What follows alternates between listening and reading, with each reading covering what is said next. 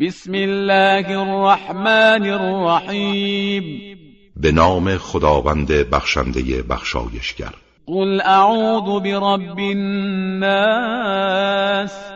بگو پناه میبرم به پروردگار مردم ملک الناس به مالک و حاکم مردم اله الناس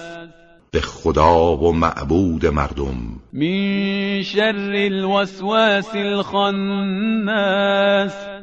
از شر وسوسگر پنهانکار الذي يوسوس في صدور الناس